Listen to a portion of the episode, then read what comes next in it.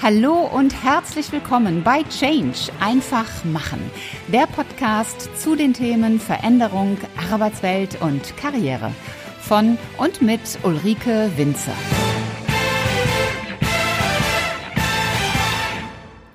Krise ermöglicht ein posttraumatisches Wachstum.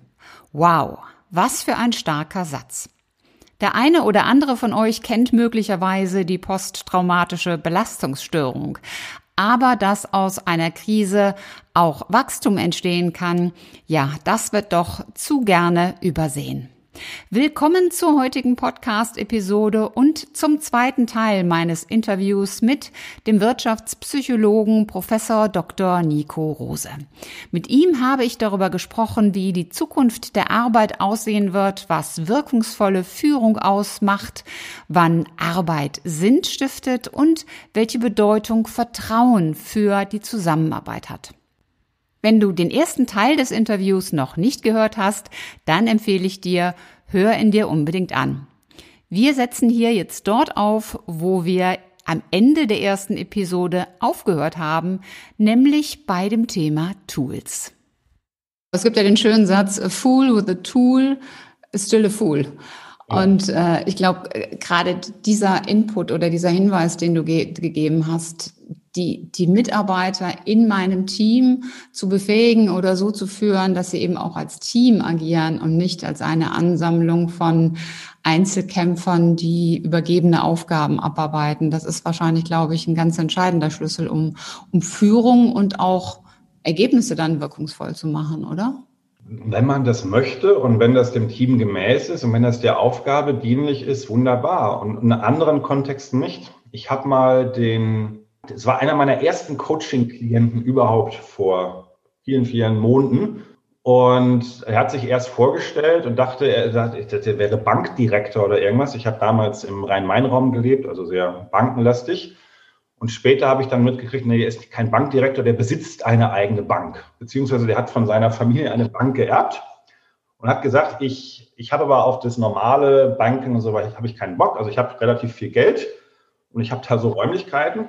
So, und das Geschäftsmodell von dem war im Grunde, der hat da sechzig Leute sitzen gehabt. Das waren alles irgendwie so Investmentbroker, irgendwas. Die haben alle vor sechs Bildschirmen gleichzeitig gesessen. Und im Grunde hat der Herr X hat dem jeden Tag Geld gegeben, wie Monopoly. Hier hast du, du kriegst jetzt quasi Budget. Und er sagte, am Ende des Tages, die Guten von denen, die treffen einundfünfzig Prozent richtige Entscheidungen und neunundvierzig Prozent falsche Entscheidungen. Und dann habe ich am Ende des Tages mehr Geld in der Tasche. Und die, die an den meisten Tagen neunundvierzig Prozent treffen, die sortiere ich aus und die anderen dürfen bleiben. Punkt. So, da sitzen sechzig Leute und die arbeiten völlig komplett autark nebeneinander her. Ob die sich mögen, ob die sich lieb haben, ist völlig wurscht für dieses Geschäftsmodell. Und deswegen dieses, du musst einfach erstmal schauen, was, was machen wir dort? Was sind, was sind unsere, was sind unsere Ziele? Also wie, wie leisten wir bei uns einen echten Wertbeitrag? Und wenn man sich die Frage klar gemacht hat, dann sollte man anfangen zu fragen, wie können wir das am besten organisieren? Und manchmal ist die ehrliche Antwort straffe Hierarchie. Ja, wenn die Aufgaben sehr gleichförmig sind und wenn es zum Beispiel nur auf Schnelligkeit oder hohe Qualität ankommt, und die Umweltbedingungen draußen herum relativ stabil sind, wenig neue Konkurrenten, also dann ist Hierarchie in der Regel schlauer und effizienter als irgendwie wir machen jetzt Selbstorganisationen. Und in anderen Kontexten, wo sich das Marktumfeld, die Technologie, die Kundenbedürfnisse sehr schnell ändern, da ist lange, breite Hierarchie häufig sehr hinderlich. Da musst du quasi Entscheidungsgewalt zu den Leuten bringen, die das Ohr direkt am Markt haben und die müssen vielleicht auch viel schneller alleine entscheiden können. Und was, was mir einfach so häufig so, ich sage mal, ich bin, ich bin glaube ich gerade so im, im Bullshit-Buster-Modus seit ein paar Wochen, ich weiß nicht, wo das so ist, aber dieses, ich habe jetzt hier irgendein Tool und das Tool ist total geil und deswegen müsst ihr das alle nutzen und dann, dann werdet ihr erfolgreicher. Das ist nicht der Fall. Agile ist cool, Hierarchie ist auch cool. Man muss halt rausfinden, wann, wo das richtig ist. Und ich sag mal, die, die smarteren Unternehmen, die kommen ja jetzt langsam dahin, genau das zu machen. Die sagen nicht mehr, wie können wir als Gesamtunternehmen irgendwie more agile werden, sondern wo brauchen wir halt sagen wir mal, Organisationseinheiten, die agile aufgestellt sind, weil es Sinn macht und weil es produktiver ist? Und wo können wir sozusagen ganz klassisch die Hierarchie mit, mit, mit Respekt und Augenhöhe erhalten?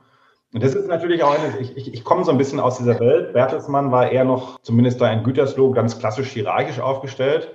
Und mich interessiert in meiner Arbeit und in meiner Forschung tatsächlich eher die Frage, wie können wir klassische Hierarchien besser und menschlicher und effektiver machen? Und das Agile und so weiter, das gucke ich mir alles von außen an und denke dann, lass uns in zwanzig Jahren nochmal sprechen. Mhm. Wir haben ja jetzt gerade auch erlebt, wie, wie schnell die Welt sich verändert. Das war ja eigentlich, war das ja vor Corona schon so der Fall. Da haben wir nur alle so ein bisschen die Augen zugemacht und Corona hat das ja jetzt nochmal so richtig hochgespült. Und es ist ja jetzt auch so ein bisschen was passiert in Richtung Digitalisierung, wobei Homeoffice ja noch keine Digitalisierung ist.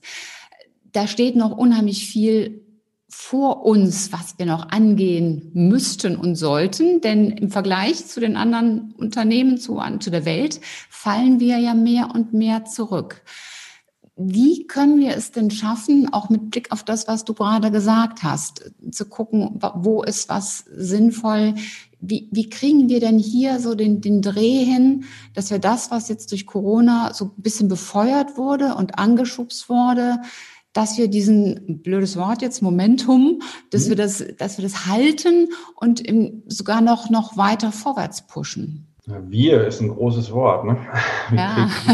kriegen wir das hin? Fairerweise am Ende des Tages, jetzt, jetzt fange ich mal selbst an mit so einer Bullshit-Vokabel, ähm, hängt das natürlich ganz viel ab vom Mindset. Ne? Also du siehst jetzt schon ganz viele Unternehmen, die sich im Grunde fragen, okay, wie können wir das schnellstmöglich alles wieder zurückdrehen? Also wie, wie kommen wir ins Old Normal zurück? Andere sagen gerade, was ich auch bedenklich finde, wir machen danach alles ganz anders. Also ich habe jetzt schon mehrfach Berichte gelesen von Unternehmen, die sagen, wir machen überhaupt kein Office mehr, wir machen nur noch Work from Anywhere. Das finde ich genauso bescheuert. Und, und die in der Mitte fragen sich sozusagen intelligent und vielleicht ein bisschen zukunftsoptimistisch, was haben wir jetzt gelernt? Wo sind wir vielleicht auch gezwungen worden, was zu lernen? Das ist ja das, ist ja das Entschuldigung, wenn ich jetzt mal sage, das Tolle an der Also es gibt nichts Tolles an der Pandemie, aber ein Virus diskutiert halt nicht. Sollen wir das machen, sollen wir das nicht machen? Und das Virus sagt, okay, du, mir ist egal, was du machst, entweder du hast Business oder du hast kein Business. Das ist sozusagen das, ähm, das treibende Element. Und auf einmal sehen wir halt ganz viele Dinge, von denen wir vorher gesagt haben, geht nicht oder geht nicht bei uns. Oh, geht halt doch, manchmal sogar innerhalb von zwei Wochen.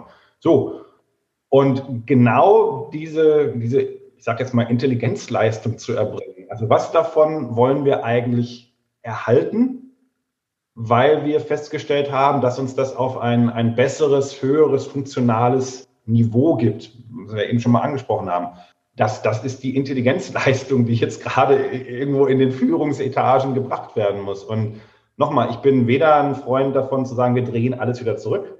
Ich bin sehr wohl überzeugt davon, auch forschungsgeleitet, dass das, das Büro nach wie vor einen Sinn hat. Wie das Büro dann aussieht, ob das wieder so aussehen muss, ne? Wir haben ja alle unsere, unser Compartment, das ist wieder ein anderes Thema. Aber dass sich Menschen ab und zu wirklich mal live und in Farbe beschnuppern wollen, davon gehe ich schwer aus, weil das was mit Vertrauensbildung und so weiter zu tun hat. Das ist übrigens auch der eine Tipp, den ich im Augenblick in jedem Workshop gebe. Wenn ihr die Möglichkeit habt, euch auf eine hygienische, verträgliche, gesunde Art und Weise wenigstens einmal im Monat zu sehen, weil ihr vielleicht mit dem Team einen Gang durch einen Stadtpark macht, mit einem Eis oder so, jetzt beim schönen Wetter, macht es. Also Vertrauensbildung, was ja ein Schmiermittel ist für viele Prozesse, nur über digital ist wahnsinnig. Auch Onboarding. Also bitte, wenn es irgendwie geht, holt die Leute sozial und hygieneverträglich wenigstens einmal rein. Nur digital ist wirklich, wirklich, wirklich schwierig. So, das ist das eine, also nicht ganz in die alte Welt zurückfallen und wahrscheinlich eben auch nicht sich blindlings auf, auf alles stürzen. Ähm, fairerweise viele Dinge, die schief gehen könnten, die merkt man ja auch erst nach ein paar Jahren. Ne? Es, es, es sind nicht immer alle Dinge sofort in, in einem Quartalsbericht ablesbar. Und gerade so im Bereich Teamentwicklung, Kulturentwicklung, ich als ehemaliger H Rer bin natürlich schwer davon überzeugt, dass das gut ist. Mir ist aber völlig klar, dass da bestimmte Dinge dabei sind, die man erstmal drei, vier, fünf Jahre gut machen muss, bis sich dann so inkrementelle Effekte einstellen, die man dann irgendwann in die Bilanzen ablesen kann. Ne? Und deswegen bin ich aber jetzt zum Beispiel vorsichtig. Ich glaube tatsächlich, dass äh, nur Work from Home oder Work from Anywhere, dass das langfristig innovationsfeindlich ist. Weil, stimme ich was? dir zu, sehe ja. ich ganz genauso, ja. ja. Dein, dein aktuelles Buch ist ja aus dem August zwanzig zwanzig und da gibst du sechsundsechzig Impulse. Du hast jetzt gerade gesagt, wenn ich einen Tipp geben müsste, dann wäre das der, diesen hygienischen ähm, Realbeschnupper-Modus. Wäre das auch der Tipp, wenn ich jetzt, dich jetzt frage, welcher eine Impuls wäre dir aus deinem Buch so wichtig, dass du sagst, den unbedingt? Wäre er das? Ich glaube, in dem Buch habe ich gar nicht dran geschrieben. Und fairerweise äh, dreiunddreißig von den sechsundsechzig kommen auch von einem sehr, sehr tollen Kollegen, von dem Bernd äh, Slakes aus Köln.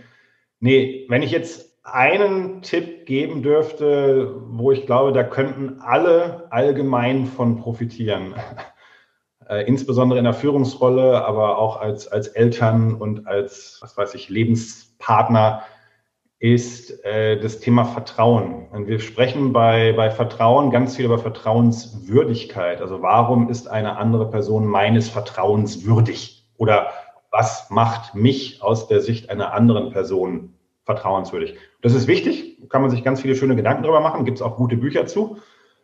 Worüber aus meiner Sicht zu wenig gesprochen wird, ist die andere Seite, von mir aus die Säule, ist Vertrauensfähigkeit. Also inwieweit, ja, inwieweit habe ich gelernt, das hat ein bisschen was mit der Persönlichkeit zu tun, das hat auch ein bisschen was mit der Sozialisierung zu tun, inwieweit habe ich gelernt, anderen Menschen vielleicht sogar auch ein bisschen wieder besseres Wissen erstmal Vertrauen zu schenken? Also wir alle haben eine unterschiedliche Fähigkeit. Das ist wie immer so eine schöne Glockenkurve, hier Gauss. Wir alle haben eine unterschiedliche Fähigkeit entwickelt, anderen einen Vertrauensvorschuss zu gewähren. Vertrauen ist in der, in der Forschung definiert als das Eingehen von interpersonellen Risiken. Also ich öffne mich irgendwie auf die Gefahr hin, dass mir etwas Nachteiliges daraus entsteht. Und dieses sich öffnen und sich in Gefahr begeben, theoretisch, das haben wir alle in unterschiedlichem Maße gelernt. Und ich glaube, dass es wahrscheinlich eine der wichtigsten Fähigkeiten ist von Führungskräften jeglicher Couleur, ob die jetzt hierarchisch oder agile führen wollen, immer noch mehr zu lernen, anderen Menschen mehr zu vertrauen. Also das ist auch eine Frage, die ich häufig im Coaching stelle. Guck dir jetzt mal deine Pappenheimer an, A, B, C, D, E. Was würde es jetzt gerade bedeuten, diesem Menschen in seiner Rolle zwei Prozent mehr Vertrauen zu schenken? Was würdest du dann mehr tun? Was würdest du dann weniger tun? Warum sage ich das? Auch wieder alles forschungsgeleitet. Es gibt ja dieses Prinzip der sich selbst erfüllenden Prophezeiung. Also ich glaube, Freitag der dreizehnte ist gefährlich. Deswegen bin ich den ganzen Tag ängstlich, deswegen übersehe ich die Leiter, deswegen fällt mir Farbe auf den Kopf. Herzlichen Glückwunsch, ich hatte recht. Das genau. Gleiche gibt es im interpersonellen Kontakt. Also das, was wir sozusagen in andere Menschen hineinprojizieren, neigen die dazu, sozusagen uns zurückzuspiegeln. So, wenn ich jemandem nicht vertraue und den engmaschig kontrolliere, also dem bildlich quasi hier im Nacken hänge, dann ist der ängstlich. Dann macht er mit größerer Wahrscheinlichkeit Fehler, weil hohe Erregung zu Fehlern führt. Und dann sagt der Chef oder die Chefin, ja prima, ich hatte ja recht, dem Menschen, da muss ich enger dran sein. Und das Gegenteil passiert auch. Das wissen wir aus der Schule, das wissen wir von Lehrern und Schülern, das wissen wir von, ursprünglich ist das mal im Militär ganz viel erforscht worden. Also wie, wie können sozusagen die, die Leiter einer Einheit, inwieweit vertrauen die den Soldaten? Und mittlerweile gibt es da ganz knallharte Forschung zu im Management. Also wenn ich Menschen tendenziell loslasse und, und mehr Vertrauen schenke, werden sie mir mit einer großen Wahrscheinlichkeit das bestätigen. Und das setzt dann einen, einen positiven, ja, Regelkreis in Gang. Und deswegen glaube ich, weil, weil das aber auch, das hat dann wiederum was mit meiner Menschenhaltung oder mit, meiner, mit meinem Menschenbild zu tun. Ich glaube, dass die meisten Menschen, egal wo sie jetzt gerade stehen, lieber ein, zwei Prozent mehr Freiheit haben, als sie jetzt gerade haben. Im Leben allgemein, aber auch in der Arbeit. Und natürlich, ich, ich kriege dann manchmal den Einwand, ja, aber ich kenne doch meine Pappenheimer und es gibt ja immer auch Leute, die wollen die Verantwortung gar nicht. Ich kann dir das nicht beweisen, aber mein Menschenbild lautet, egal wo die gerade stehen, die wollen immer ein, zwei Prozent mehr und probier es doch mal bitte aus. Und deswegen sage ich, wenn ich einen Tipp hätte, Vertrauensfähigkeit einüben. Das wäre ein ganz großer Wunsch von mir. Ein sehr, sehr cooler Tipp. Ich glaube, da können wir alle mal drüber nachdenken, ähm, sowohl im Umgang mit, mit Mitarbeitern, aber auch mit, mit Kollegen, mit Kooperationspartnern, mit wem auch immer. Ich möchte mal noch eine ganz andere Frage stellen und die hast du möglicherweise vielleicht auch schon das eine oder andere Mal bereits gestellt bekommen. Es geht um ein Zitat von dir. Du hast mal gesagt, ich habe die Seele eines Hippies, in meinen Träumen gehe ich nach San Francisco mit Blumen im Haar. Ja. Mich erinnert das an einen Song von Scott McKenzie aus dem Jahr neunzehnhundertsiebenundsechzig. Da ja. warst du noch gar nicht auf der Welt. Ich kann zumindest sagen, ich war schon unter den Lebenden. Ja. Was, was hat es mit dieser Aussage auf sich? Ja, zum einen, das ist natürlich aus dem Song zitiert von Scott McKenzie. Äh, es gibt aber auch ein paar schöne Metal-Versionen davon. Ich bin eher äh, Heavy-Metal-Fan. Ah, okay. Und die, äh, die, die, die Aussage auf meiner Homepage geht ja noch ein bisschen weiter. Ne? Aber was tun, wenn diese Seele im Körper eines Geschäftsmannes steckt? Oder irgend sowas steht das auf der Homepage. Und ähm, das spiegelt so ein Stück weit, ich, ich habe schon immer das Gefühl, ich lebe irgendwie zwei Leben. Das habe ich schon immer beobachtet. Also zum Beispiel auch in der Zeit bei Bertelsmann war ich ja ganz normal Manager. Aber ich habe mich halt immer auch schon ein bisschen wie ein Forscher verhalten. Und so dieses, dieses Zwei-Leben-Leben und vielleicht so Brücken dazwischen bauen, das ist etwas, was meine, meine Persönlichkeit sehr stark prägt. So, und das ist tatsächlich auch so, wie das gemeint ist. Also wenn ich jetzt mal so tief in mich hineinhorche, bin ich schon so der Typ Weltverbesserer. Ne? Ich möchte irgendwie, dass es Menschen gut geht. Und am liebsten möchte ich, dass wir uns alle lieb haben. Und äh, make, make, wie heißt das? Make love, not war. Make love, not war. Das ist schon so in mir angelegt, dieses Weltverbessern, und auf der anderen Seite lebt aber auch eben diese, diese andere Seele in mir, und was die meisten Leute zum Beispiel nicht wissen ist, ich bin zwar von Haus aus Psychologe, also ich habe in Münster Psychologie studiert, meinen Doktor habe ich aber an einem Lehrstuhl für Controlling gemacht, also wirklich hardcore, hardcore zahlenlastig, und da sieht man das auch wieder. Und das ist aber auch der Grund, warum ich heute jetzt so gerne in der, äh, in der Wissenschaft un- unterwegs bin, weil ich halt merke, ich kann im Grunde durch gute Forschung mit harten Zahlen, Daten und Fakten, kann ich diese sehr weichen, weltverbessernden Themen ein Stück weit voranbringen. Und vielleicht kann ich sie durch, dadurch, dass ich diese harte, zahlenverliebte Seite in mir habe, vielleicht kann ich sie dadurch sogar besser voranbringen, weil ich zumindest für einen Teil der Menschen dadurch glaubwürdiger werden. Und deswegen, also so von innen, das ist schon der Hippie und Welt besser machen und, und Wohlbefinden mehren. Auf der anderen Seite, ich bin aber auch, ich finde Marktwirtschaft cool. Ich glaube daran, dass Marktwirtschaft tatsächlich der Grund ist, warum es uns allen so gut geht, mit ein paar negativen Seiten. Und, und das irgendjemand, meine Frau ist auch Unternehmerin. Meine Frau führt ein kleines Familienunternehmen, das hat der Opa vor sechzig Jahren gegründet. Und dieses Thema Unternehmertum und Dinge aufbauen und auch, wenn es geht, profitabel, finde ich auch super. Ne? Und das möchte ich irgendwie gerne miteinander vereinen. Ich glaube, das macht aber auch den Charme und das, das, das Sinnvolle dann wieder aus, indem ich eben Disziplinen auch, auch mixe, Branchen mixe und, und übergreifend agiere. Dadurch bekommen Dinge wieder einen, einen ganz neuen, einen viel wertigeren Sinn. Ich habe zum Abschluss immer so drei, äh, so ein paar Fragen. Eine Frage, die hat was mit pragmatisch, praktisch, gut zu tun. Also drei pragmatische Tipps, weil drei pragmatische Tipps kann man immer umsetzen. Das kann jeder. Und wir haben ja in Deutschland so einen Pegel zwischen Arbeitsfrust und Arbeitslust, gerade so auf Mitarbeiterebene. Und wenn man so den Statistiken Glauben schenkt, dann scheint der in Deutschland ja schon sehr stark in Richtung Arbeitsfrust auszuschlagen. Hast du drei Tipps für jeden Mitarbeiter, und auch eine Führungskraft ist auch ein Mitarbeiter? Was kann jeder für sich tun, um wieder mehr Arbeitslust zu bekommen?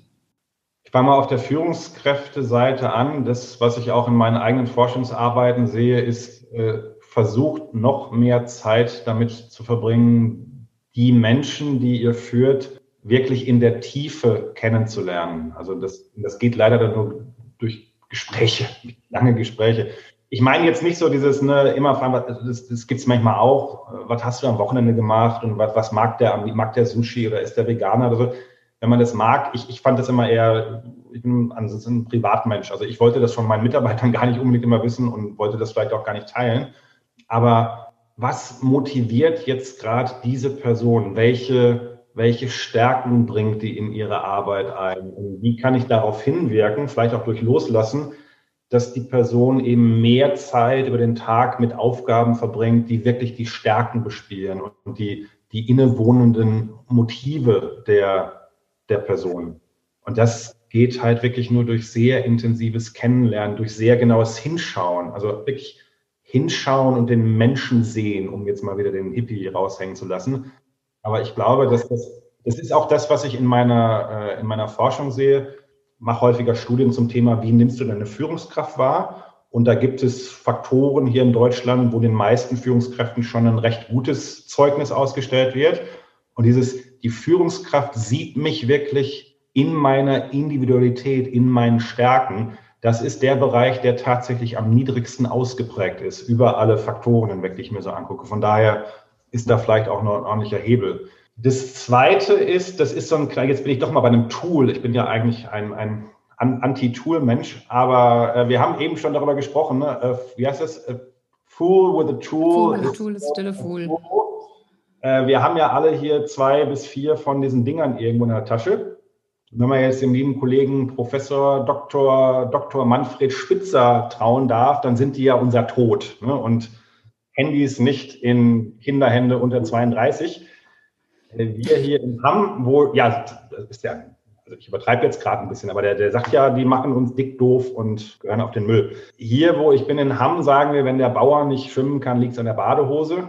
Ich, ich empfehle allen Leuten, äh, etwas zu machen, jetzt gerade in der Zeit, wo wir ja relativ wenige neue Glücksmomente haben. Also wir haben, wir haben keine Konzerte, wir können nicht essen gehen, wir können nicht shoppen gehen, wir können nicht Urlaub machen. Ich würde im Augenblick so ein bisschen die Kraft der Nostalgie anzapfen. Und das kann man wunderbar machen, indem man sich hier auf dem Startbildschirm einen Ordner anlegt. Und äh, da, wo ich herkomme, wir nennen das das positive Portfolio. Und in diesen Ordner packst du ganz gezielt nur Fotos, kleine Videos oder von mir ist auch Musik, die über deine eigene persönliche Vergangenheit mit sehr viel positiven Emotionen aufgeladen ist, ne? Also Bilder von der Hochzeit. Ich sage auch mal, wenn die Scheidung besser war, nimmst du Bilder von der Scheidung, Bilder von den Kindern, Bilder von den Haustieren, der letzte Urlaub. Also jeder hat ja hoffentlich solche Glücksmomente. Und normalerweise aggregieren wir solche Alben chronologisch, ne? Also hier bin ich auf Ibiza und hier bin ich auf Bali und hier ist meine Geburtstagsfeier. Da packst du ganz, ganz spezifisch ausgewählt nur alles rein, was wirklich mit starken, positiven Emotionen verknüpft ist. Und wenn du dann irgendwann im Alltag zwischendurch demnächst zwei, drei Minuten Zeit hast, gehst halt nicht eine rauchen oder nicht die Schokolade oder den fünften Kaffee trinken, sondern du nimmst jetzt zwei, drei Minuten Zeit und wühlst so ein bisschen durch dein eigenes äh, positives Portfolio. Das hat tatsächlich einen, einen stimmungsaufhellenden Effekt und ich glaube, das brauchen wir im Augenblick alle. Und das ist auch cool, weil ich mag Ausdauersport, ich mag Yoga vom Zugucken, ich mag äh, Meditation, aber die Zeit haben wir dann häufig dann im Alltag doch nicht. Und dieses Ding mal so eben zwei, drei Minuten auf Knopfdruck sich so ein bisschen aufputschen zu lassen, das halte ich für sehr, sehr, sehr wertvoll. Mhm, schön. Und, ja, und das Dritte ist, wir haben ja dann fairerweise, außer gut, ich, ich überlege gerade, stimmt das, was ich jetzt sage? Wahrscheinlich stimmt es nicht. Also, weil wir auch zwei Kinder haben. Ich wollte gerade sagen, wir haben ja doch alle ein bisschen mehr Zeit jetzt in der Pandemie. Das stimmt nicht. Was ich zumindest merke, ist, dass zwischendurch mal so Momente da sind, da ist mehr, mehr Muße vorhanden als vielleicht ansonsten, weil wir nicht so viel pendeln oder so. Tatsächlich mal diese Überlegung anstellen, die wir eben auch schon gemeinsam diskutiert haben. Was war mein altes Leben mit allem drum und dran? Wie ist es jetzt gerade? Und wie soll es vielleicht in Zukunft werden? Diesen Prozess nicht einfach mit sich geschehen lassen und über sich ergehen lassen, sondern jetzt fünf Euro ins Phrasenschwein, sondern vielleicht wirklich auch mal die, die, die Chance zu begreifen, zu überdenken. Möchte ich mein Leben danach genauso gestalten wie vorher?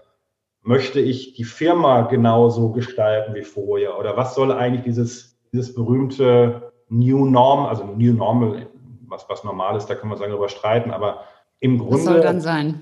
Reflektieren, um vielleicht diesen, diesen Prozess des posttraumatischen Wachstums anzustoßen und das nicht so passiv über sich ergehen lassen. Das ist jetzt sehr breit, aber ich glaube, dass das eine sehr lohnenswerte Aktivität sein könnte.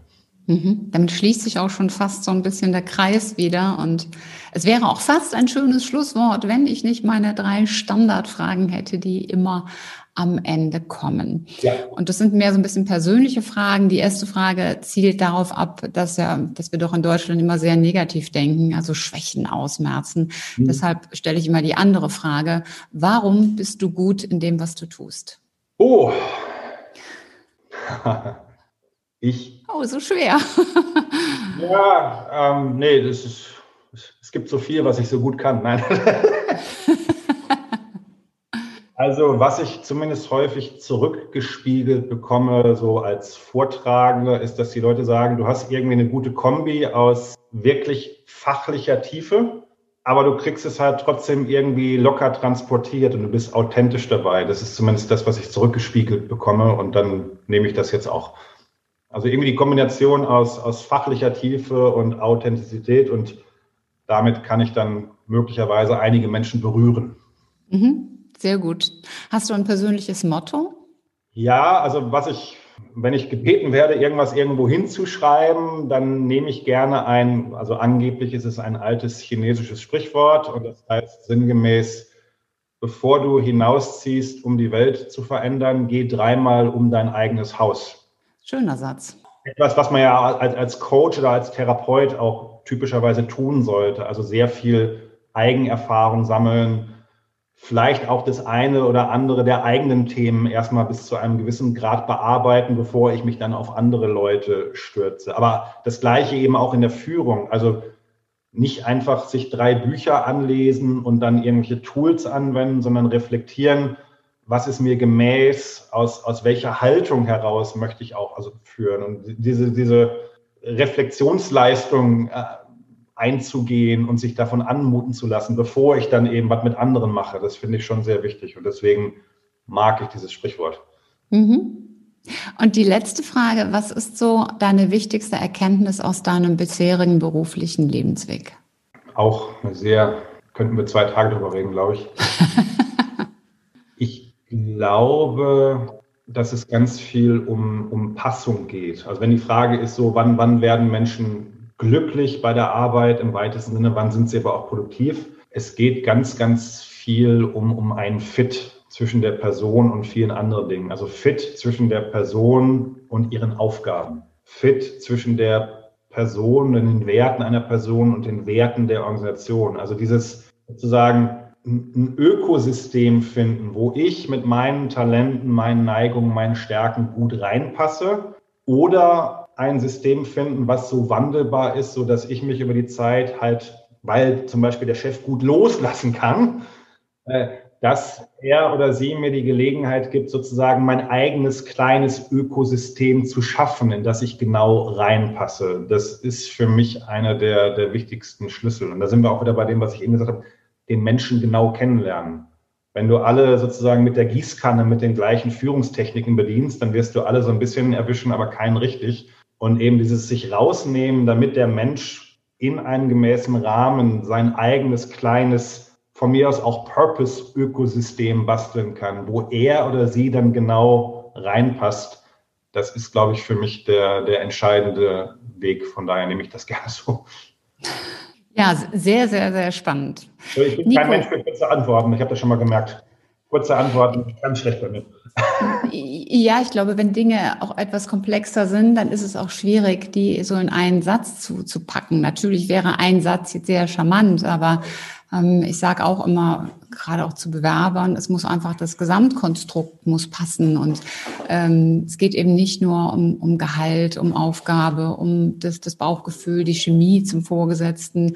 Das sind so viele einzelne Komponenten und du hast das sehr schön als als, als Ökosystem bezeichnet äh, und dieses diese, dieser ökologische Fit, wobei das eben nicht mit der anderen Ökologie in einen Topf zu werfen ist, sondern dieses, meine Persönlichkeit muss in allen Facetten den richtigen Fit haben zum Unternehmen, zur Aufgabe und so weiter. Und das macht es dann letztlich aus, dass man erfolgreich ist und dass man auch glücklich ist in dem, was man tut und angekommen ist. Und fairerweise, das ist ja ein Idealzustand, das wird man auch nie ganz erreichen können. Aber ich sag mal, wenn man so über die Woche verteilt, das an, an vier von fünf Tagen hat und einen Tag ist dann der, im Mittel sagen wir der Arschlochtag, dann ist es auch okay. Das ist ein gutes Verhältnis. Ja, und ich glaube, das ist wichtig, dass man sich diese Dinge immer, immer wieder bewusst macht, denn dann denkt man auch äh, öfter drüber nach und läuft nicht Gefahr, so in dieses Hamsterrad äh, hinein zu geraten, wo einfach alles nur noch mit einem passiert. Mhm. Ähm, dann kann man selber eben auch noch gestalten. Ja. Nico, wenn man mit dir arbeiten möchte, wenn man dich vielleicht als Speaker buchen möchte, wo findet man dich, wie findet man dich? Ja, ich habe ganz klassisch meine Homepage, nicorose punkt de. Ich bin aber auch auf den meisten sozialen Medien aktiv, äh, ausgenommen TikTok und Clubhouse bin ich gerade auch unterwegs, aber da äh, muss ich mal gucken, ob ich das brauche. Aber man kann mich eben da ganz wunderbar erreichen auf Xing und LinkedIn und Twitter und alles andere auch. Instagram, da kriegt man dann mehr die Fotos von meinen Katzen, wenn man das will, aber irgendwo erreicht man mich. Prima. Und das verlinken wir natürlich alles noch, wie immer, in den Shownotes. Nico, ich danke dir ganz, ganz herzlich, dass du dir die Zeit genommen hast, auch für die vielen Impulse und Anregungen, die du gegeben hast. Und da ist eine ganze Menge dabei, wo jeder sich was draus mitnehmen kann und auch mal drüber nachdenken kann, wo Dinge verändert werden können. Also vielen lieben Dank. Sehr gerne. Und ich danke natürlich auch dir, lieber Zuhörer und Zuschauer, dass du wieder mit dabei warst. Wenn dir die Folge gefallen hat, dann teile sie gerne mit Menschen in deinem Umfeld. Das Thema Führung und das Thema Sinn ist gerade in der jetzigen Zeit so essentiell wichtig. Und ich freue mich natürlich, wenn du auch beim nächsten Mal wieder mit dabei bist. Bis dahin sei großartig und mach einfach Change. Deine Ulrike Winzer.